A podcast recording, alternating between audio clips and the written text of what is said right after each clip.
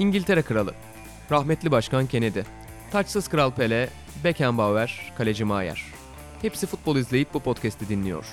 Sokrates FC, denemesi bedava.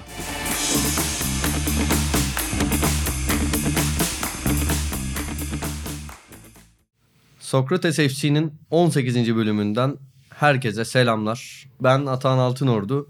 Bugün İlhan Özgen ve genç yeteneğimiz Arhan Ata Pilavoğlu ile beraberiz. Daha önce e, herhalde bu programda diye hatırlıyorum. Arhan'ın Sokrates FC'ye katılması gerektiğini dile getirmiştim. Doğru mu? Bu Doğru. programda mı Evet. getirmiştim? Bugün o gün Türkiye genç Adam yetenek sanki Arhan sekiz Ata aylık Pilavoğlu ile televizyonda tanı- programa tanış- çıkıyor ya. Bu programda mı getirmiş? Yani şey olur hani şey kendimi ayırarak söylüyorum Sezen Aksu konserlerde şey yapardı ya Levent Yüksel'i, Sertab Erener'i e, şeyi Yıldız Tilbe'yi falan tanıtırdı. Hani tabii burada ben Sezen Aksu konumunda değilim ama Arhan Ata Pilavoğlu en az o günlerdeki Levent Yüksel kadar Sertab Erener kadar parlak bir yetenek. Sağ ol abi. Ee, Babayı da bütün şarkıcılar tanıtır arkasındaki back vokalleri, çalgıcılar. Ama Sezen Aksu bunu şeye çevirmişti ya. Yani geleneğe çevirmiş. Türkiye'yi bugün yeni bir yıldızla tanıştırıyorum deyip Yıldız Tilbe ile tanıştırıyordu falan. O günleri hatırlıyorum. Sen de büyük sezencisindir yalnız. Severim, çok severim. Ee, bugün ben 3 haftalık aradan sonra buradayım. Biraz garip de bir şey oldu. Kendi konum dışında diğer iki arkadaşımın konusunu da ben belirleyeceğim. Yani bu benim tercihim değil de biraz böyle gerekti diyeyim. Çünkü baba şey mesela İlhan İrem'in kariyerine baktığında asker öncesi ve sonrası değişiktir. Stili işte tarzı filan. Sen de askerde öyle bir aydınlanma yaşadın ve o kadar doldun ki buraya konu dağıtarak geldin. Ya yok şöyle. Yeri geldiğinde zaten neden böyle olduğunu söyleyeceğim. İlk konuya gireyim mi? Ya bence işte girmeden bir askerde nasıl ilham aldın, neler yaşadın? Ufak bir anı anlat. Çünkü Cem'le de konuştun az önce. 4 haftadır filan bayağı senin askerde olmanı konuşuyoruz. Ya şimdi ben askerdeyken bana anlatacak çok fazla anım var gibi geliyordu. Ben tam zaten hani 3 hafta gidip 33 sene anlatacak özelliklerde bir insanım ama bir de böyle hikayeli gerçekten zor, yıpratıcı ve ilginç şeyler yaşadığım, ilginç inatlaşmaların içinde olduğum bir askerlik dönemi geçirdim. Fakat buraya gelince hepsi o kadar anlamsızlaştı ki yani bir tek hani aslında böyle hayatım boyunca anlatabileceğim Recep komutanla inatlaşmalarımı anlatabilirim de o buranın konusu değil sadece Galatasaray Fenerbahçe maçını izlemek benim oradaki en büyük temennimdi. Gider giderken hani bana deseler ki hani 3 hafta değil 5 hafta gideceksin ama derbiyi izleyeceksin kabul ederdim direkt. 6 hafta. Ederdim ederdim. Ee, Altı ama yani derbiyi izleyip bu askerliği de yaşadıktan sonra bir günü bile kabul etmem. Çünkü fiyasko bir derbiydi. Askerlikte hani beklediğimden zor geçti. Ama derbiyi izlemek için gerçekten çok çaba sarf ettim. Önce, önce bu arada şeyi söyleyeyim şimdi sen gülersin bunu bilmiyorsun. Ben Er gazinosunu böyle bayağı bildiğin insanların servis yaptığı, garsonların falan olduğu bir yer zannediyordum. er gazinosunda vallahi öyle zannediyordum. Pek öyle değilmiş. Ya adam bir pavyondan şey ışık ve konsumatis eksik. Yemin ederim ben hani daha özel bir yer zannediyordum. Öyle bir düşüncem Masa vardı. var, televizyon var. Neyse Bein Sports yoktu. Çünkü daha önce bazı gerizekalılar maç izlerken kavga etmişler ve Bein Sports iptal edilmiş. Baba iyi karar ama. Man, Ee, yani ya askerde mantıklı. mantık arama derler ama bence o bu çok mantıklı. Ya, hatta karşılaştığım nadir mantıklı durumlardan bir tanesi. Yoksa hastaneye sevk aldım. Üst solunum yolu enfeksiyonu için beni cildiyeciye göndermişler. İşlem yapamadım hani öyle bir yer. Fakat Fener maçını izlemek için işte komutanlara sürekli işte içtima saatlerinde ya dedim maçı izleyebilir miyiz falan dalga geçtiler genel olarak gülündü buna. Hem hatta ikinci bir aşaması bir süre hasta taklidi yaptım. En son revire gittim. Sonra revirde şikayetlerimi yalandan olan şikayetlerimi anlatırken doktor şey dedi. ya dedi. doktor hani kadar Twitter'dan beni takip ediyormuş ve Fener maçını izlemek istediğimi biliyormuş. Sonrasında yüzüm tutmadı. Çok sevgili arkadaşım oldu sonradan Emre. Maçı da birlikte izledik. Bu kadar dillendirince en son biri akıllı telefon sokmuş. Ya dedi birlikte izleyelim. Gittik böyle içtima saati falan yat, yat içtiması saatini kaçıralım hani onu göze alalım. Gittik böyle ormanların arasına. Maçı izlemeye başladık ormanın içinde ama hayal kırıklığıydı. Yani Gençler Birliği maçını izledim Galatasaray'ın o da hayal kırıklığıydı. Öyle. Bu maçları izledim. Diğer maçların da özetini izleyecek. Peki baba yani yıllardır iyi bir derbi izlemezken nasıl bu riski göze aldı? Yani bunun da kötü olacak. Ya iyi, Yüzde- kötü olacağını bilsem de şimdi bakma öyle konuşuyorum da başındayken bilmiyorsun en azından. Galatasaray Fenerbahçe maçı hani benim için bir senede 3 tarihi kenara yazacaksam bu yıl bunlar var diye iki tanesi Galatasaray Fenerbahçe maçı olur. Helal olsun. Böyle. Asker anılarım yani işi... Ha, bu arada şunla çavuşumuz vardı Cevdet Can Sönmez. Onunla fut- yaptığımız futbol sohbetleri benim için askerliğin güzel yanlarından bir tanesiydi. Hep böyle mesela ben gidiyordum Recep komutanı şikayet ediyordum. Ya böyle yok buna böyle yapacağım şuna şöyle yapacağım bilmem ne. Bu hep şey diyordu. Ya bırak hataya gel top tüfek konuşalım diyordu. Sen hele çok seversin yani bir ne bileyim şiir Şiirci konuşuyor. abi. Tabii. Ha, Yani öyle saygılarımızı bir iletelim. sürü gerçekten nostaljik futbol artı mesela Arhan da konuşur. Bir anda böyle konu mesela Vladimir Petkovic'e geliyor. Samsun Spor'da Petkovic'in hikayesini anlatıyor. Oradan Ordu Spor'a bağlıyor. Hector Cooper'e. Oradan gidiyor ama diyor Ordu Spor diyor işte bir hafta önce Balıkesir Spor'a yenildi bilmiyorum falan. Yani de detaylara hakim buradan Cevdet Can Sönmez'e de selamlarımı söyleyerek artık Saygılar. programa giriş yapalım Gir istiyorum. konuya. Ben çok konuştum. O zaman şöyle yapacağım. İlk konuyu Arhan'a bırakacağım. Utandım ben. Arhan ben geride kalan 3 haftada neler kaçırdım? Öz- Süper Lig özelinde sorayım. Bugün biraz Türkiye eksenli konuşacağız. Neler kaçırdım? Maçların özetini izledim. Bazı şeyler hoşuma gitti. Bazı şeylere sinirlendim. Ee, bazı şeylere üzüldüm. Hayal kırıklığına uğradım. Ee, belki laf gelir neler olduğunu da belirtirim ama ben neler kaçırdım Arhan? Ya açıkçası bence e, çok da bir şey kaçırmadın abi. Ben zaten derbi e, endeksiyle baktığımızda çok bir şey kaçırmadığını görüyorsun ama e, bence ligde şu dönem yani milli aradan sonra başlayacağımız dönem e, çok daha şey kaçırabilirdin askerliğe şimdi gitseydin bence. Çünkü baktığımızda ilk dört takıma Trabzon, Sivas, e, Konya ve Alanya olması lazım. Sırayı yanlış söyledim ama e, hepsi de baktığında bence bir hoca takımı diyebileceğimiz takımlar. Alanya, Konya, Sivas. Bu takımlar ilerleyen haftalarda da tabii ki ilk dört içerisinde yer almasa da yukarılarda yer alabilir. Şimdi işte Galatasaray mesela Şampiyonlar Ligi'ne gidecek. Sivas maçıyla gidecek bu maça. Buralarda işte çok daha fazla rekabeti görebiliriz gibi geliyor bana. Kaçırdığın noktaya gelince de bence çok fazla bir şey kaçırmadın dediğim gibi. Bir Trabzon-Rize maçı e, fena değildi. Galatasaray maçı vardı. Yukarıları tırmalayan takımların yine e, devam ettiği, büyük takımların da çok fazla beklentilerin altında kaldığı e, yaklaşık 2-3 hafta geçirdik yine. Fenerbahçe puan kaybetti. E, Lige iyi başlayanlardan birisiydi. Beşiktaş uzun bir aradan sonra hani oyununu da biraz değiştirerek kazanmayı bildi Alanya'ya karşı. Onun haricinde dediğim gibi bence kaçırdığın dönemden ziyade şu an izleyeceğin dönemin ben bu periyodun biraz daha eğlenceli geçebileceğini düşünüyorum yani Süper Lig adına. Tamam o zaman hani geride bıraktığımız bağlantı konusu olsun. Onu çok kurcalamayalım. Gelecek dönemle yani bu bu akşam başlayacak dönemle ilgili neler söyleyebilirsin? Ya açıkçası işte dediğim gibi bu Sivas maçı var. Sivas kütleli bir takım. Hani e, iyi geçiş oyunlarını yapabilen bir takım. Galatasaray'da Falcao yok galiba. Lemina yok. İkisi de bu, bugün oynamayacak. Şampiyonlar Ligi'ne gidiyor. Akıl Real Madrid'de olabilir. Ama e, bu arayı bence Fatih Terim olabilecek en iyi şekilde değerlendirmiştir diye düşünüyorum. E, bu yüzden sanmıyorum ki bir hata çıksın. Ama dediğim gibi çıkmaya da müsait artık lig. Her an her takım herkesi yenebiliyor. Bunu e, çok gördük. İşte Antalya Spor mesela Evet bu iki haftayı en iyi geçiren takım. takımlardan birisi. Fenerbahçe'yi yeneceğini, e, yani iyi başlayan bir Fenerbahçe'yi yeneceğini düşünmezdik Kadıköy'de muhtemelen.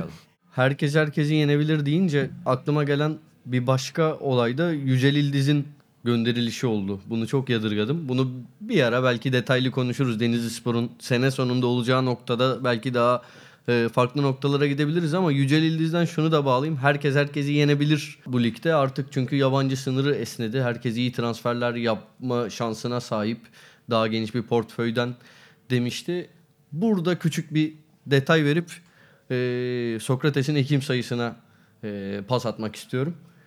Buğra ile birlikte yani Buğra ile birlikte diyorum da asıl hikayeyi bütün o derlemeleri Buğra yaptı. Ben tam dergi sonunda buradan ayrılmak zorunda kaldığım için yabancı sınırına dair bir e, dosya hazırladık. Pek çok kişiyle görüştük. Ben de yeni okudum son halini. Buğra'nın bir kez daha eline sağlık. Bunu da tavsiye etmiş olalım. Araya çok kısa gireyim dedim.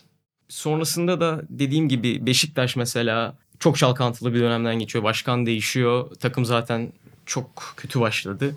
Ama değişen biraz oyun var. Abdullah Avcı o kendi sistemini pek empoze etmedi Wolverhampton ve e, Alanya maçında. O değişiyor. E, Fenerbahçe lige en iyi başlayan. Neye empoze etmedi? Hani sahte bekle işte e, 3-2-5'i biraz bıraktı bu Wolverhampton ve Alanya maçında. Yani bu ne demek oluyor? Abdullah Avcı A planından vazgeçti demek mi oluyor? Ya herhalde biraz maç kazanana kadar onu geride bırakacak gibi hissettim ben. Çünkü iki maçta da Caner de Gökhan da normal mevkilerinde oyn- hani e, normal mevkilerinde derken e, o alıştığımız Şenol Güneş döneminden alıştığımız yerlerinde oynadılar. Herhalde biraz daha şu dönemde yerini sağlamlaştırmak için biraz daha e, sonuç odaklı yaklaşacak diye düşünüyorum. Fenerbahçe'de mağlup olmasına rağmen geri döndü. Tam kadro olmamasına rağmen buralara kadar geldiyse, e, buralara dediğim hani e, ligin Alanya Spor ve Fenerbahçe'yi sayırız herhalde. iyi takımlar arasında. Tabii Sivas, Konya'da var ama hani Trabzon'da var. Tabii Trabzon var. Büyük takımlardan Trabzon ve Fenerbahçe'yi sayabilir şu an beklentileri karşılayabilen. Ona rağmen bu kadar eksikle buraya geldiklerine göre diyorum. Hani gerinin de gelişi. Yok bir şey söyleyebilir miyim? Ben mesela Fenerbahçe'nin bu beklentileri karşılamasının biraz illüzyon ve biraz da medya etkisi olduğunu düşünüyorum. Yani Fenerbahçe ilk hafta Gazişehir'i yendi. Hani gerçekten iyi futbol oynayarak yendi ama Gazişehir'de topçuların çoğu 3 gün önce 2 gün önce Aynen. falan Hı hı. gelmişti. Erken penaltılar hani haklı hak edilmiş Evet. penaltılar ama da yardımcı oldu. Başakşehir'i son dakika golüyle yendi. O maç özellikle Vişça'nın büyük tercih hataları maçı hani artık maç olmaktan çıkarıp futbol tanrılarının müdahale ettiği hani artık Fenerbahçe'nin gol atmasının gerektiği yere götürdü. Bir Ankara gücünü yendiler. O maçta da çok ciddi sıkıntılar yaşadılar ki Ankara gücü ligin hani potansiyel olarak en düşük takımlarının belki başında geliyor. Teknik direktörü bile yoktu yani Yoktu. Ankara gücünün. Sportif direktör galiba yönetiyordu. Bilmiyorum Fener başka galibiyeti var mı Fenerbahçe'nin? Yok galiba. 3 galibiyeti var. Evet yani ben çok bir şey O- görmedim Fenerbahçe'de şu ana kadar. Yani geçen sezon çok kıyamet onun bir sezondu. etkisi, evet. Ee, ve hani mesela şu an biz iyi tarafından bakıyoruz gibi geliyor bana. Şu anlamda söylüyorum. Vedat mesela evet çok iyi başladı. Ama Vedat seneye başlarken ya acaba hani tek forvet aldık ama hani sonuçta Rize Spor'dan gelen bir isim. Ve beklentiler çok yükselmişti bu sene Fenerbahçe adına. Ee, taraftarın hani artık yeter bir şampiyonluk gelsin dediği sönede Vedat'la başlayınca olur mu olmaz mı düşünceleri bence hakimdi. Stoper Zanka son bir hafta önce geldi yanlış mı yoksa ya da çok yakın bir tarihte geldi. Rami keza öyle hala Jailson oynuyor. Hani kadro aslında o kıyamet sezonundan sonra çok da güçlenmedi baktığımızda bence. Kuruze. Evet Kuruze e, zaten o muhtemelen çok önceden düşünülmüş transfer olduğu için hemen geldi. O artı bir transfer yazılabilir. Emre e, yine aynı şekilde ama hani Ondan da bir süre galiba faydalanamayacaklar. Evet Kabulde. milli takımda aynen öyle. Kasım'a kadar yanlış mı yoksa. Yani Fenerbahçe kadro olarak öyle çok yükseklerde bir kadro ile girmedi bence sezona. Çünkü hani evet Vedat tuttu ama tutmayabilirdi. Ee, bunu son dönemler Galatasaray, Beşiktaş yaşında ne kadar 34 haftada büyük sıkıntılar yaşadığını gördük. Aynısı Fenerbahçe için de olabilirdi ama bence tuttuğu için o yüzden biraz da beklentileri çıktı diye düşünüyoruz. Ama bence oyun anlamında da pozitifler veriyor Fenerbahçe. Ne olursa olsun hani evet belki Antalya Spor maçında kaybetti. Şu an puan durumunda istediği seviyede olmayabilir. Yine de bence büyük takımlardan en çok pozitifi dönüş Tabii, alabildiğimiz tabii. Fenerbahçe. Galatasaray ve Beşiktaş'a oranla Evet. Fenerbahçe en azından daha izlenir, böyle göze hitap eden bir şey oynuyor. Galatasaray Fenerbahçe futbol oynamıyor. Yani Beşiktaş. pardon yanlış söyledim. Beşiktaş bilmiyorum ben tabii son ya Beşiktaş'ın en azından son iki maçını izleme fırsatı Beşiktaş bulamadım da. Evet yani hani e, Wolverhampton maçında çok pozisyon vermedi Beşiktaş ama yine de dediğim gibi o esnekliği gösteriyor şu an Abdullah Avcı. Demek ki hani kafasında muhtemelen bu arayı bence tekrardan bir sisteme dönmüş olabilir bu 15 günlük arayı değerlendirip. Peki Arhan şampiyonluk ihtimallerini sorsam sana. Yani sen ilk 7 haftaya ve kadro kalitelerine, kulüplerin geçmişine, teknik direktörlerin becerisine, tecrübe- tecrübesine bakarak şampiyonluk yarışını nasıl görüyorsun? Mesela hatta yani şöyle sorayım, sorayım. Favori kim? Ne bileyim bir Alanya Spor şampiyonluk yarışı içinde olabilir mi? Trabzonspor'un buradaki rolü, konumu ne olur? Trabzon hasreti bitirebilir mi? Gibi sorular. Ya bu tahmin işlerine ben hani çok iyi değilimdir ama Galatasaray'ın kadrosu herhalde tartışmasız ligin şu anda en iyi kadrosu olarak gözüküyor. Uyumu şu an daha biz göremedik. Beşiktaş bunun sıkıntısını çekmişti o Lens, Negredo, Medelli kadroda pek bir uyum yakalayamamıştı. Aynısı Galatasaray'ın da başına gelebilir. Ama e, ya bir Fatih Terim faktörünün de e, yatsınamaz olduğunu düşünüyorum ben. Fatih Terim bir şekilde e, biz Ocak ayına geldiğimizde yine Galatasaray gerilerde olabilir. Ama eğer Fatih Terim devam ediyorsa ki Ocak ayında iyi değerlendireceğini söyledi transferlerde. E, Galatasaray'ı hiçbir şekilde ikinci plana atamayız gibi geliyor bana bu denklemlerde. E, Beşiktaş'ın işi oldukça zor. E, bunu hani sene başında seninle konuşuyorduk abi. Yani Ben Beşiktaş 6. 7. de bitirse şampiyon da olsa şaşırmayacağım bir seneye gireceğimizi düşünüyordum. Ben hala aynı şekilde devam ediyor. Başkan değişiyor. Abdullah Avcı e, mesela geçen hafta Emre abiler de konuştu. Can Paulo etkisi var. Hani e, sonuç alamadı ve yollar ayrıldı. Beşiktaş'ta da bu yaşanabilirdi. Alanya maçına da mağlubiyetle girilseydi benzer şeyler olabilirdi. O yüzden Beşiktaş'ın bu seneyi Abdullah Avcı ile tamamlaması konumunda bir geçiş senesi olarak e, herhalde bitirecektir diye düşünüyorum. Fenerbahçe için Fenerbahçe evet hasretin de etkisiyle o rüzgarla beraber bence yine şampiyonluk adaylarından elbette birisi.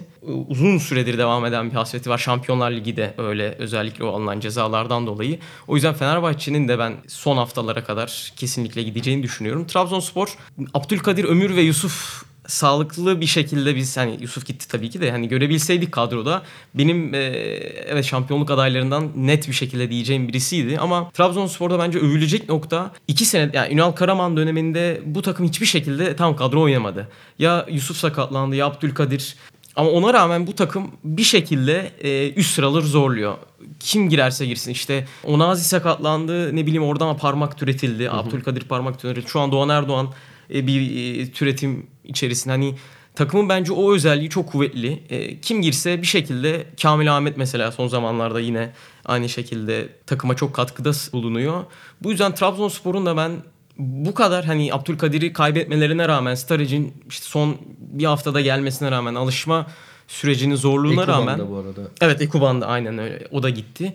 Ona rağmen yine oralarda gezineceğini düşünüyorum. Ocak mesela transfer yap- yapamadılar geçen sene. Bu sene Ocağı da değerlendirebilecekler ki muhakkak iyi bir takviye gelecektir. Ee, sakatlık durumuna göre. O yüzden Trabzonspor'un da ben hiç yatsınmaması gerektiğini düşünüyorum ama işleri biraz diğerlerine göre zor gibi geliyor bana. Alanya. Alanya'da e, Erol Bulut çok net bir teknik adam. E, şey anlamında söylüyorum bunu. Takımı hızlı bir şekilde dönüştürebiliyor istediği takıma. Çünkü geçiş oyunu oynuyor genellikle ve bu geçiş oyununda e, Malatya Spor'da da öyleydi. Şu an Alanya Spor'da da öyle. Hemen bir takımın karakteri olduğunu görebiliyoruz. Oyuncuların performansının e, bir buçuk misli attığını göre yani e, Sadık örneğini verebiliriz mesela. Malatya'da çok iyiydi ama Fenerbahçe'de şu an Cailson oynuyor. O oynamıyor. E, o yüzden Alanya Spor'un evet sen diyorsun şampiyonluk adaylarından biri olarak Ya hayır. yani A- olma sürpriz var en diyorum. sürpriz yani dış adayın Alanya Spor Yani olduğunu görüyorsun. Şöyle söyleyeyim ben Alanya Spor, e, Sivas Spor, Malatya Spor gibi takımların yarış içinde olmalarına bir tanesinin en azından şimdi Fenerbahçe, Beşiktaş, Galatasaray'da çok parlak değilken işte bu tür takımlardan birinin yarış içinde olmasına en azından böyle Başakşehir'e yakın bir iddia göstereceğine böyle bir %20-25 ihtimal veririm. Evet olabilir. Yani e, çünkü iyi şekilde transferler yaptılar. Çoğu takım mesela Rıza Çalınbay, Yatavare'yi Evet. isterdi her zaman. Hani o Fernando'yu getirdi Evet Sivas Fernando Spor. bir de hani hep yedekten sokuyordu. Şimdi Evet. yavaş yavaş oynatmaya başlamış. Mert Hakan Aynen. yani parıl parıl parlıyor inanılmaz. Emre Kılınç var Aynen. falan yani iyi Konya'da keza hani Aykut Kocaman'ın- var. Aynen. Bu Sivas, Alanya, Konya evet bunlar olmaması için e, bir sebep yok demem biraz hayal olabilir ama e, oraları zorlayabilecek takımlar. Sonuçta bunu Sivas yaptı, Konya yaptı. Neden olmasın? İyi şimdi ben de aslında yapacak çokça yorumum var da sonraki haftalara saklayalım. Bir de başta da çok konuştum. Onun mahcubiyetini yaşıyorum. İkinci ne gülüyorsun ya? Ya böyle mahcubiyet olur mu Çok yani? konuştum başta ben Allah utandım bu Allah. kadar konuşunca Zaten utanırım. konuş Değil mi? diye Kişisel mevzu askerlik maskerlik neyse. Şimdi ben benim konum başka bir şey olamazdı. Ben bir tek milli maçları izleyebildim. O kadar. Milli arayı biraz konuşalım istedim. Şimdi şuradan başlamak lazım. Hatta yine ilk sana sorayım Arhan. Ben çok konuştum. Yok, bak. şu- Buyur buyur lütfen. Türk futbolunda ofiste markadır aradı. Kesinlikle. Yükselen değer. Aynen öyle. Türkiye bunu böyle muhalif olarak sormuyorum. Sadece sorun bu. Türkiye gerçekten çok iyi mi? Yani mesela artık Avrupa Şampiyonası'na hatta şöyle biraz konuşayım konu benim ya. tabii. Sonra pası sana atayım. Bence artık Avrupa Şampiyonası'na katıldık. Şampi gibi yani. çok büyük bir mucize olmazsa hadi araya sıkıştırayım.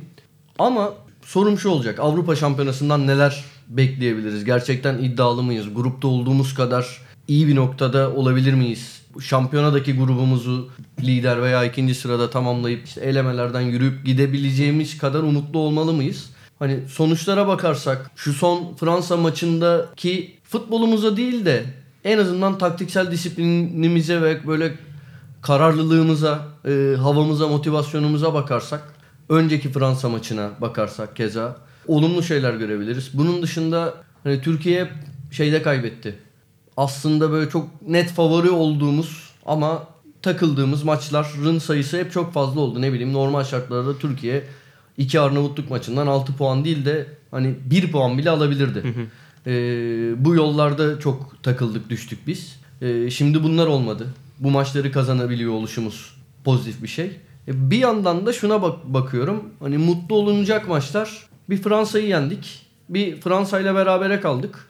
Hani bir diğer ciddi maç İzlanda. 3 ciddi maç oynadık. Arnavutluğa böyle yarı ciddi dersek. O 3 maçta bir galibiyet, bir beraberlik, bir mağlubiyet var. Andorra ve Arnavutluğu son dakika golüyle yenebildik. O son dakika golleri gelmese başka şeyler konuşuyor olabilirdik. Yani Türkiye gerçekten ne durumda diye düşünelim hep beraber. Sana da soracağım. Ne kadar süremiz var? Yani konuşuyoruz işte. Galiba bir 20-22 Düşünelim dakika dedin ya. oldu diye. Kalemleri bırak yazıyorum. Hadi senden başlayayım ya İlhan. Ya ben Türkiye Ligi'ni falan takip etmediğim için oyuncu performansıyla falan ilgili bir şey söylemem yanlış olur. Ama ben genel olarak yani bütün milli takımlar ya da dünya futbolu üzerinden bir şey yürütebilirim. Ya bu iyisi kötüsü falan artık tartının bayağı bir ayarı bozuldu. Sosyal medya nedeniyle bence. Yani Türkiye'nin kötü dediğimiz, kötü olarak adlandırdığımız birkaç senelik döneminde bile bence gereğinden fazla aşırı tepki verildi. Hani Lucescu döneminde milli takım performansı işte yurt dışından gelen oyuncular kaç oyuncu yetiştirdin, kaç oyuncu çıkardın. Yani olay orada o kadar büyüdü ki sanki Türkiye yıllardır Brezilya gibi Dünya Kupası'na gidiyordu. Bir tane kupaya gidemedi gibi bir şey ortaya çıktı. Şimdi de bahsettiğiniz şey doğru. Yani şeyleri takip etmiyorum da milli maçları izliyorum. O kadar da değil. Bahsettiğin bence ben sana katılıyorum. Yani 3 tane önemli maç oynuyorsun. Eyvallah ilk Fransa maçı iyiydi hakikaten de. Tabii. Diğer maçlarda eleştirilecek bir ton nokta var. Ama son Fransa maçına baktığında aç sosyal medyayı abi Twitter'ı sanki Fransa'yı elinden kaçırmış gibi oluyor. Bu baya kötü bir futbol vardı iki takım içinde. E tabii ki yani, yani Fransa zaten dünya şampiyonları tarihine baktığında fiyasko olabilecek futbol oynuyor da ya Türkiye'nin de tamam Merih'le Çağlar'ı övüyoruz güzel filan da ya baktığında kalecin çok önemli kurtarışlar yapmış misal. Yani onların da bireysel hataları olmuş ama olay maçın genelinden çıkıp şeye gitti. Merih Çağlar eşittir Nesta Cannavaro. İşte e, kalemizde Buffon'dan iyi kaleci var. Mert'in ayağı Buffon'dan iyi filan yazan adamlar vardı. Ya iş oraya gidince bu sefer dediğin gibi şimdi Avrupa Şampiyonası'na gidildiğinde ulan hakikaten final oynar mıyız diyen şeyler çıkacak olaya şeyine bakılmadan. Baba yalnız bir şey söyleyeceğim. Eleştirdiğin şeye ya ben şimdi Merih'i öyle bir gördüm ki hani Juventus'un birinci stoperi Merih şu an benim gözümde. Ben de ben de onu abartıyorum. Merih yetenekli bir oyuncu. Zaten hani yetenekli olmasa ba- basit bir şey. Juventus'a gitmez zaten. Yani Sassuolo'da konuşmuştuk bunu. E, Geçen sene bir tane kötü maçı vardı. Sampdoria maçı. Onun dışında bütün maçlarda çok iyi oynadı. Ya iyi bir stoper. Yani hata hata yapıyor da daha çok genç bir oyuncudan bahsediyorsun ama yani bir anda konulduğu yerden anlatmaya çalışıyor. Abi Nesta demek apayrı bir şey demek. Nesta demek biraz Hani uçuk. bu, ya bu adamın önce Bülent Korkmaz'ı geçmesi lazım bir kere. Bülent Korkmaz'ın açıklamasını gördün mü? Sen Yok, görmedim. görmemişsindir baba. Ya bak hem güzel bir şey söyleyeceğim hem sinirleneceğim. Bülent Korkmaz çıkıp şunu söyledi. E, Merih'i bana benzetiyorlar dedi. Ama bence o beni geçti dedi. Yani böyle müthiş bir insan olduğu için bunu Tabii. söyledi. Ya şeye İnternete bir da- girdim dur seni de sinirlendireceğim. İnsanlar Bülent Korkmaz'a şey demiş. Bayağı bir insan ciddi. Böyle ekşi sözlükte 170-200 entry falan vardı. Ya sen kimsin? Hemen Merih'ten prim kapmaya çalışıyorsun falan diyen. Normal Yani- İlhan Özgen buna bir cevap de burada bir şey diyemiyorum. Neyse. Ya, ya Bülent Korkmaz'ı geçmek şeyden değil mi? Bülent Korkmaz 30'una gelmeden iyi bir stoper değildi. 30'undan sonra müthiş bir stoper oldu. İyiydi yani. Ama Bülent Korkmaz derken yani o disiplin, istikrar daha çok genç bir oyuncudan bahsediyoruz. Yani hadi söyleyeyim onu Arda birçok insan için Maradona'ydı. Çok seviyordu biliyorsun. Herkes bayılıyordu Arda'ya. Arda 3 senede nefret objesine döndü. Niye döndü şimdi? Ne oldu? Hani o kadar övdüğün adam nerede? Ya burada da beni korkutan o açıkçası. Yoksa takım hakikaten şey bir takım. Yani bir önceki Avrupa Şampiyonası'na giden takımın bence halkla bir kopukluğu vardı. Vardı. O, o Ben- bağ kopmuştu. Yani bunu- Bence bu bağ şimdi oldu ya. Ben Türkiye Ligi izlemiyorum ama bu maça bir maçlarını açtım mı heyecanla işte oyuncuları filan destekliyorum. Merih'in Çağlar'ın iyi oynaması beni mutlu ediyor. Mert'in iyi oynaması. Hakan Çalhanoğlu'nun bile sonradan girip katkı vermesi kendisini sevmesem de beni mutlu ediyor. Heyecan Beğenmesen veriyor de. diyelim. Yok yani O- beğenmesem doğru. Tamam, evet, düzeltmek için söyledim. Yani Şey- fikrini biliyorum diye. Oradan da mesela şey bence önemli. Hani Şenol Güneş öyle saçma sapan şeyler dönüyor ya. Allah istedi Şenol Güneş'in etkisi yok gibi şeyler falan varmış. Muhabbetler. ha. Evet. Abi ya Şenol Güneş bence o açıdan önemli bir antrenör. Ya baktığında adam bütün oyunculardan bireysel verim olarak çok iyi verim aldı. Ya ben Beşiktaş'taki dönemini hatırlıyorum en son. Son ilk iki senesini. Daha öncesinde milli takıma Trabzon'a yani Selçuk, Burak bunlar kariyerinin zirvesine çıktıysa bu adam sayesinde daha geriye gidelim. Yıldıray Baştürk'ü Almanya'daki hocası bile Klaus Topmöller çalıştırıyordu onları o zaman galiba Leverkusen'de. Değil mi? O çalıştırıyordu. Evet evet Top Muller. Ya o bile Yıldıray'dan bence onun aldığı verimi alamıyordu. Yani Şenol Güneş'in oyuncudan verim alması Hakan gibi tartışılan işte geçen Fatih ile konuştuk. Yani Hakan'dan verim almak için Gattuso'nun biraz pragmatist davrandığını söylemişti. Şenol Güneş onu daha da yararlı kullanabilecek bir antrenör. Mesela bence Hakan hamlesi muhteşemdi. Benim çok eleştirdiğim bir adam maçın kahramanı oldu Evet, bir anda ki be- benim de öyle. o asisti de yapacaktı. Çok, Çok klas şık, bir evet, dokunuş Çok yaptı. şıktı. Onun dışında bu arada asisti de şeyde yaptı sonra. Duran topta yaptı. Aynen Onun yani, dışında yani oynadı. antrenör de heyecan veriyor. Oyuncu yapısı da heyecan veriyor ama bu heyecanı da ya da buradan yarat çıkacak bir hayal kırıklığını da sosyal medyadaki şiddeti ne olacak Tabii, onu kestirmem. o. O, mide Sosyal bulandırıyor. medyada her şey uç Yoksa olacak. her, Sana her bir şey gayet normal ilerliyor abi. ek yani. yapmak istiyorum. Ya maçların çoğunda ilk 11 oynayan ve katkı da veren aslında hani düz de bir futbolcu gibi gördüğüm benim ama e, gerçek anlamda da katkısını gördüğüm Kenan Karaman. Fortuna Düs- Düsseldorf'ta hani gördüğüm kadarıyla yedek internetten baktım. Şimdi Fortuna Düsseldorf izlemedim bu sezon da baktım 12 son 10 dakika, son 5 dakika, son 7 dakika falan oyuna giren oyuncu milli takımda katkı veriyor. Ona bakarsan bu arada hani Selçuk'u, Burak'ı, Yıldıray'ı falan konuştuk. Yani Dorukan Eskişehir Spor'dan sağ bek gelen adam şu an Avrupa'da 8-10 takım dışında her takımda bank oynayacak bir orta sahaya dönüştü ama sakatlığı tabii ki çok talihsiz oldu. Hatta bu arada bir şey söyleyeceğim. Yani şimdi Şenol Güneş'ten bağımsız bir şey daha söyleyeceğim. Bahsettin ya Merih Çağlar stoper attı arkasında Mert falan bana. Geçen sene bu zamanlar yaptığımız podcastlerde belki hani mutlaka Ozan Kabak, Kabak konusu geçmiştir. Konuşmuş. O zaman şey demişimdir. Futbolu bıraktığında Türk futbol tarihinin en iyi stoperi olacak diye düşünüyordum. Şu an üçüncü stoper. Yani bir senede gelinen noktaya bakar mısın? Ve arkada birçok iyi kaleci var. Hani şu an ben mesela Şenol Güneş şeyden takdir Benim Türkiye'de en çok beğendiğim kaleci Uğurcan. Geleceğin en parlak gördüğüm kaleci de Uğurcan. Başka da kaleciler var. Altay'ından Volkan Babacan'ına, Serkan Kırıntılısına kadar ama kalecide bir istikrar sağlamasını da takdir ediyorum. Yani her birçok bölgede bizim sa- sol bek hariç galiba O da bence Ve abi sakatlıktan. hariç. Yani Hasan Ali'yi Evet. oynatacaktır muhtemelen. Hasan Ali de bu arada hani gözü kapalı koyacağımız bir oyuncu değil Onu ama Şenol iyi. Hoca da dedi. Aynısını dedi. Öyle mi dedi? Ya ben dedi sol bek ya çok opsiyonlu yerlerimiz var ama sol bekte bir sıkıntımız var. Santrfor'da Öyle tam benim var. e, yazacağım evet santrofor için de dedi. Tam yazacağım bir yer yok dedi ama muhtemelen Hasan Ali'nin döndüğünde eğer gidersek Hasan Ali oynar diye düşünüyorum. Bu arada bu eleme sürecinde böyle çok fazla verim alamadığımız daha Cengiz Ünder var. Hani aldık da sakatlık sakatlık, nedeniyle az aldık. Yusuf Yazıcı var. Bu arada en kötü ihtimalde mesela şimdi Burak'a çok güvenemiyorsun. Hem yaşı hem sakatlıkları. Zaman zaman formsuzlukları. Burak'a çok güvenemiyorsun. Cenk çok uzun süre oynamadı. Muhtemelen herhalde devre arasında bir transfer yapar oynayacağı bir yere gider diye düşünüyorum ama hani durumu kritik. En kötü ihtimalde Yusuf'u bile belki ileride Valla bence orada oynat- bir denenmesi lazım Hmm. Yusuf'un ya. Çünkü bence başka Yusuf da- kanat oyuncusu değil abi. Ben Fransa'daki birkaç maçına falan da geçen inanla 10 numara gibi de olabilir. O da olur yani kaleyi görmesi lazım. Kaleyi Evet. önüne alması lazım. Öbür taraflarda sanki çocuktan beklenen olmayacak gibi geliyor. Üzücü. Bence de yani. Mesela iki adamdan bahsediyorsun Trabzon'da. Adamlar iki senedir bizi heyecanlandırıyor. Yani milli takım için bir sebep daha bu. Yani böyle sebepleri olan bir takım ama benim korkum bahsettiğim gibi. Yani bir ufak bir hayal kırıklığında Tabii. işte böyle şöyle şunlar var zaten burada hata yapmışlardı. Sosyal medyanın saçmalaması, büyütmesi olayı. Yoksa her şey normal gidiyor işte yani. Gitmesen de bir şey değişmez zaten. Türkiye devamlı turnuvaya katılan bir takım değil.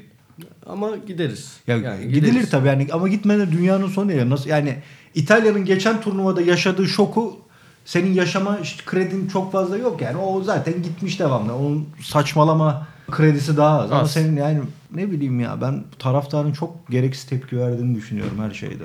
Sevinçte de üzüntüde de. Öyle. Bu birçok zaman seninle Tabii artık dünyada da öyle şikayet gerçekten. Ettiğimiz bir şey hatta değil. futbolda da sınırlı olmayan bir konu. tabii. Bu arada son en son şeyleri bir de Abdülkadir var bak şimdi aklıma geldi. Ha, işte. Sakatlıktan önce işte. o da katkı.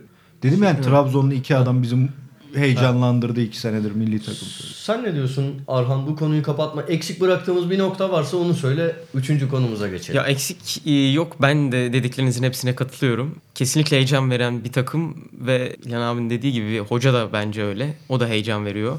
Beşiktaş'ta baktığınızda Şampiyonlar Ligi'nde e, lider çıkılan bir grup var. Demek ki ya hedef maçları e, son zamanlarda ben Şenol, Güce, e, Şenol Güneş iyi oynayabiliyor. Fransa maçı, iki Fransa maçı da. Hani deplasmandaki belki ama sonuçta dünya şampiyonluğuyla oynuyorsunuz ne olursa olsun ve deplasmanda oynuyorsunuz. Leipzig maçı içerideki Beşiktaş'ın yani hedef maçlarını oynayabiliyor Şenol Güneş artık bence ve turnuva içerisinde de bu çok işimize yarayacak gibi geliyor bana. hedef maçlarda mesela milli takımdan konuşuyorsak hedef maç Şenol Güneş'in. Şimdi Türkiye kritik şampiyonalardan önce İsveç Fatih Terim döneminde İsveç maçı vardı kritik. Evet. Berabere bitti. İt dövüşü ge- geçti. Denizli dönemi İrlanda var. 1-1-0-0'dı yanlış hatırlamıyorsam. Şenol Güneş döneminde Avusturya'yı mahvetti. Yani 5-0, en, en rahat 5-0. playoff maçıydı ve muhteşem bir futbol oynanmıştı misal. Ya tamam Letonya gibi bir kaza var. Evet. Letonya'da kazaydı hakikaten. Yani Yani Çek bir Letonya manşetini unut, unutmak mümkün Yoksa değil ya. elimizdeki maçta orada bir sıkıntı olmuş olabilir ama orada adamın zaten ipi çekilmişti neredeyse. Yani bir sıkıntı olsa da alsak görevden diye bekliyorlardı aldılar. Ama bence milli takım için hakikaten çok uygun antrenör. Tek dezavantajı var. Yani konuşmayı çok seviyor ve çok konuşuyor bazen Şenol Güneş. Onun dışında bence hakikaten çok değerli bir antrenör yani. Aklıma son bir şey geldi. Az önce söylediklerine e, ek olarak söyleyeceğim. Şimdi her şey uçlarda yaşanıyor diyorsun ya. Bizim Fransa'dan yediğimiz golden önce Merih topu kornere attı. Hatta hani penaltı tartışmaları olan bir pozisyon.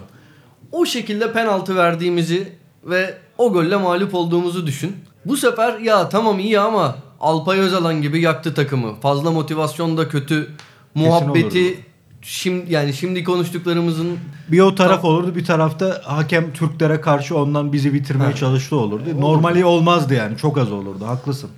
Abi ya Melih e, pozisyona gelmeden önce Andorra e, maçında hatta onların homurdanması bile başlamıştı bence. İşte o Andorra'yı açamıyoruz o kadar da değilmişiz derken Andorra Arnavutluk da keza 90'da geldi. Onlar hiç e, olmasa hiç bunları bile konuşmuyorduk. İşte Şenol Hoca zaten Beşiktaş'ta yapamadı sonlarda falan filan da dönecekti o muhabbet. Formsuz. Aynen hani formsuz. Evet, evet bunlar ya bu kritik dönemeçler önemli yani. Bu arada hani benim ben kendimi de katarak söylüyorum. Tanıdığım insanların yarısından fazlası milli takımdan nefret eder hale gelmişti. Ya ben milli takım kazanınca üzülüyordum bir noktada. Bir önceki jenerasyon. Avrupa Bu şampiyonası jenerasyon yüzünden geçişi tamamlandı ve böyle kritik anlarda güzel sonuçlar elde ettik ya. Artık bu takım oturmaya başladı. Şöyle hevesle, heyecanla ben şu son Fransa maçı, önceki maçlar ve milli takım golüne sevinen, böyle tek yürek bir halde olan bir atmosferi özlemişim. Bu anlar sayesinde oldu. Aynen, en İşte son- bunu korumak lazım. Bu takımı saçma Böyle de sapan birlik bir şey mesajı olmadıkça Aynen. Savunmak lazım. Yani hakikaten hak ederek oynayan Evet. çocuklar. Tabi şey olacak burada şey yapmıyorum hani Avrupa Şampiyonası'nda Euro 2016'da şey vardı ya Burak'ın gol sevinciyle Emre Mor'un gol sevincinden böyle analizler şey burada Al işte, "Aa, aynen. bunlar genç Abi çocuklar sosyal medya genç çocuklar çok iyi çıkmıştı. hepsi harika demiyorum ama hani şu an desteklenecek bir şey var diyorum bu konuyu kapatıyorum İlan'ın konusu. O arkadaş tez yazdı mı ki Atan? Emre Mor'un gülüşü üzerine. Doğru. muhteşem sporculuk Sınıfta yaşamını. kal, sınıfta kalmış baba Aynen. tezi kabul etmemişler. Şimdi senin konuna geliyorum İlan. Gel bakalım. Senin yorumunu da söyleyeceğim. Hapse attırma beni dedin ama unutamadığın Türk milli takım maçları. Tabii bir ton vardır. Yani. Ben öncelikle şey söyleyeyim yani ben öyle bayraklara sarılıp da dışarı çıkan falan bir insan değilim. Hani İtalya'yı desteklerim, Milan desteklerim. Onların maçında izlemişsinizdir. Ben de gayet oturup izliyorum yani. Öyle bir saçma tepkim, gol sevincim falan olmuyor. Ben hissiz bir insanım maç izlerken. Milli maçlar ya Baba Çek Cumhuriyeti'ni alırız tek- herhalde. At, Sarı ile birlikteyken hislisin galiba. Aynen Seni öyle. duygulandıran Beni- tek şey aynen, kedin. Kedim. Başka kimse duygulandırmıyor beni. Haklısın. Çok güzel. Tespit gibi tespit. Bu Çek Cumhuriyeti maçını alırsın ya her türlü. Onun herhalde yani Türkiye ile alakan olmasa bile hayatta izlediğin en, en garip, en heyecan verici 10 maç arasında alır bir insan izlediyse. Kesinlikle. Saçmalıktı yani. alınabilir belki. Efendim? Hırvatistan. Tabii ikisi de girer Euro 2008 Hırvatistan o 119'da yiyip Doğru, o da 120'de saçma bir de o kadar son dakika golünün ardından benim hala hayatımda en çok sevindiğim 3 gol bak Galatasaray UEFA kupasını aldı Süper Kupayı aldı ne maçlar gördük ben en sevindiğim 3 golden biri Semih'in golüdür hala bak tüylerim diken diken oldu ne goldü ya her maç son dakika neyse sustum sen konuş Öyle yani o doğru etki olarak hani çünkü Türkiye çok kötü oynamıştı ama 3-0 falan İlhan, olurdu. evet. Boş kaç İlhan, kaleye aynen. rakit işler falan. Fatih Terim o maçta çok kötüydü. Bak Hamit Altın topun pozisyonunu değiştirdi. Her şey ondan sonra başladı. Çek Hakikaten. Cumhuriyeti maçında. Tabii 2-0'dan Tabii, tabii, 3-2 onu diyorum. öyle oldu evet. yani. Hırvatistan maçındaydık yani o maçın etkisi büyüktü ama öbür maçta çok olay oldu. Yani kalecin kırmızı gördü, Evet. Tuncay kaleye geçti. Bahsettiğin gibi işte Hamit orta sahaya geçti maç çözüldü. Herkes Nihat diyor da o maçı çözen adam Hamit'ti. Nihat'ın golü yani hiç elde yok ya. Ve Çek Cumhuriyeti'nin o iyi kadrosunun son dönemiyken filan acayip dönmüştü o maç. O maç olur herhalde bir numaraya. Yani özel maçtı çünkü. Olur herhalde. Herhalde olur.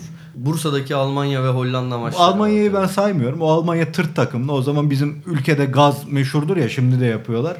İşte Almanya'yı yıktık. O Almanya zaten Münih Olimpiyat Stadında da bugün Sergen'in videolarını paylaşıyorlar ya. Aynen. o Almanya'yı orada da mahvetmiştin de Sergen'in laubalinden iki gol kaçmıştı. O Almanya kötü bir Almanya'ydı zaten. Ama o Hollanda çok iyi bir Hollanda'ydı. O maç unutulmazdır herhalde. Ya bizim bir de bir arkadaşımız vardı Caner diye. Onda e, dayısının oğlu mu ne stat görevlisiydi. O maçın topu vardı. Topu alıp abi içeri kaçmış. O top şey gibiydi vitrinde duruyordu böyle. Hani eve gidip Canerlerin evde to- topa bakmıştık. Onun anısı da var. Ama önemli maçtı. Sidorf'un penaltısı filan. Bir de o Bursa şeyi başlamıştı ya o maçta başlamıştı galiba. Evet. O da önemlidir. Ya bir tane de şey şey diyeyim ya yani ben onu yaşım yetti de hatırlamıyorum maçı yani. Çok küçüktüm.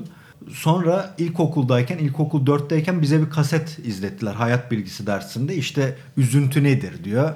Bir şey gösteriyor. İşte bir kadını alıyor. Üzüntü şu şu şu şudur. İşte mutluluk nedir? Şu şu şu şudur. Sevinç nedir filan diyor.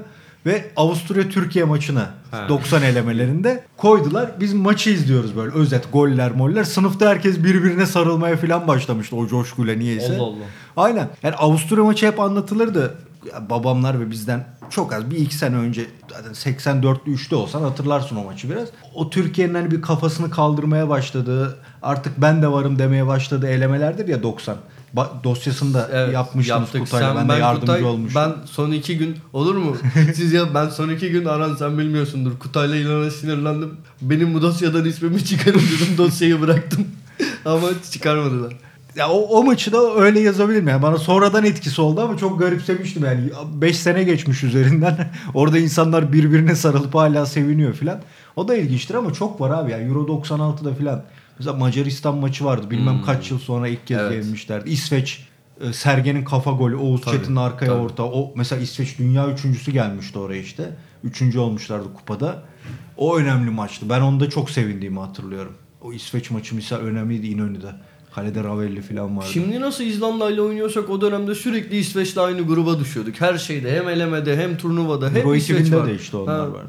Vardır öyle maçlar ya. Çok o, o takım şey takımdı zaten ya. Yani iyi takımdı bayağı. Onların çok öyle maçı vardı. Mesela saçma Sergen'in Honduras'a mıydı voley golü? Honduras'tı galiba. Amerika turnesi. Ben o maçı izleyeyim diye bayağı bir ayakta kalmıştım. Okula falan zor gittim öbür gün. O golü unutmam mesela. Hani bir etkisi yok, bir anlamı yok da o golü unutmam. Saçma bir gol derim. Kornerden gelen Ben topu de böyle yatıp. şeyi unutmam ya.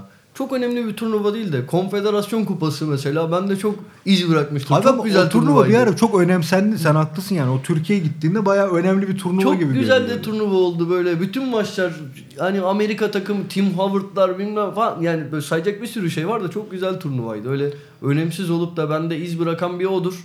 Bir de hazırlık maçı. İtalya Türkiye oynadı. 1-1. Emre Belezoğlu gol attı. Vieri Emre. Emre Belezoğlu'nun yani hala bak 40 yaşında en iyi 3 maçı arasında o maç vardır herhalde. Çok İnanın haklısın. Bence- çok da güzel gol atmıştı. Zaten ondan sonra İtalya'ya gitti değil mi? Yok.